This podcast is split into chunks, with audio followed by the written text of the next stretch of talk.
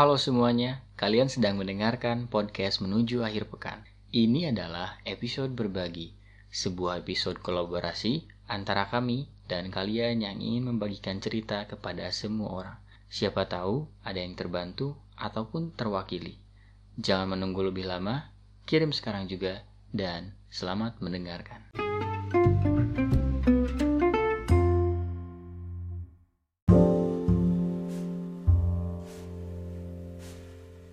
Cerita ini dikirimkan oleh seorang wanita yang bernama Fiona.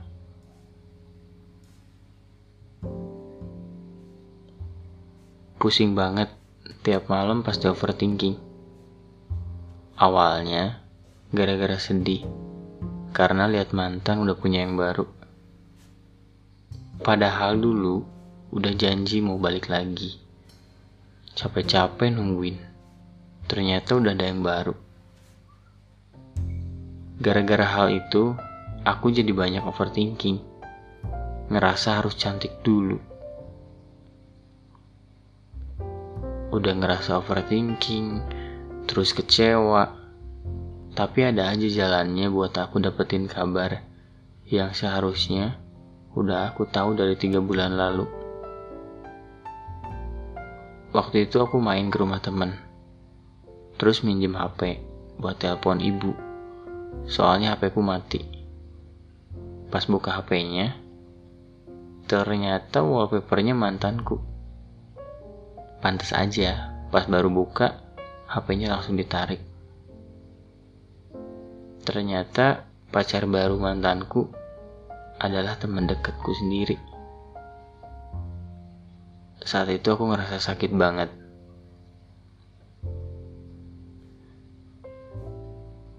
Dan aku putus sama dia itu hampir satu bulan. Tapi mereka pacaran udah tiga bulan. Dan itu pun aku tahu dari temanku. Padahal si cewek ini tahu bahwa dia itu pacarku saat itu. Bahkan cewek ini tahu banyak hal tentang hubungan kita. Karena aku sering curhat. Kayaknya aku yang salah deh. Karena gak cantik. Makanya dia bosen. Makasih ya udah mau nerima ceritaku. Uh, terima kasih kembali udah mau ngirim ceritanya. Sebenarnya overthinking gak apa-apa sih. Karena ya itu pikiran kita sendiri. Hanya kita yang bisa ngaturnya. Masalahnya, kita nggak bisa ngatur apa yang dilakukan orang lain kepada kita.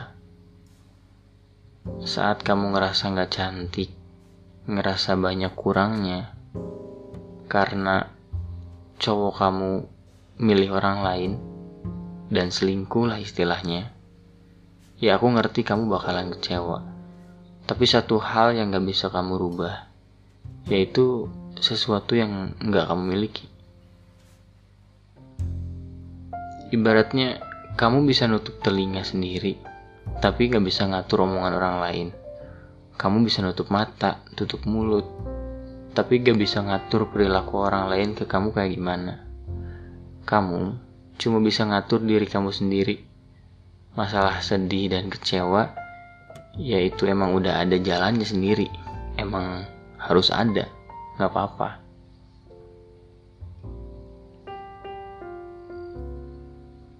Udah pasti kamu akan kehilangan percaya diri dan ngerasa overthinking dalam banyak hal. Gara-gara kamu nunggu dia untuk kembali dan ternyata dia malah milih orang lain. Uh, tapi ingat aja, apa yang kita punya sekarang belum tentu dimiliki oleh cewek itu. Dan kalau misal mantan kamu nyari yang lebih, ya udah, nggak apa-apa. Biarin dia pergi karena capek. Dia akan capek juga sih. Karena nyari yang lebih tuh nggak akan ada ujungnya. Mau sampai kapan pun, mau sampai mana pun, gak akan ada ujungnya.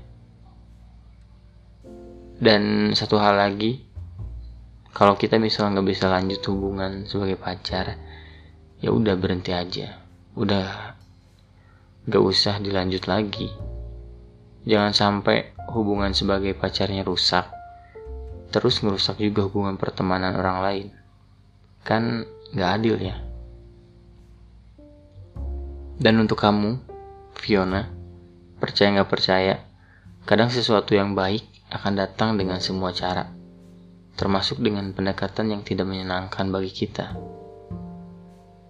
tapi jika pada akhirnya membawa kebaikan kenapa enggak karena kita nggak bakalan tahu kejutan apa yang akan datang. Mungkin hari ini kita ngerasa kecewa, ngerasa sedih, ngerasa kita nggak guna, ngerasa kita banyak kurangnya. Tapi setelah hari ini, mungkin besok akan banyak hal yang datang yang mungkin gak pernah kita bayangin sebelumnya. Dan hal itu adalah hal baik salah satunya.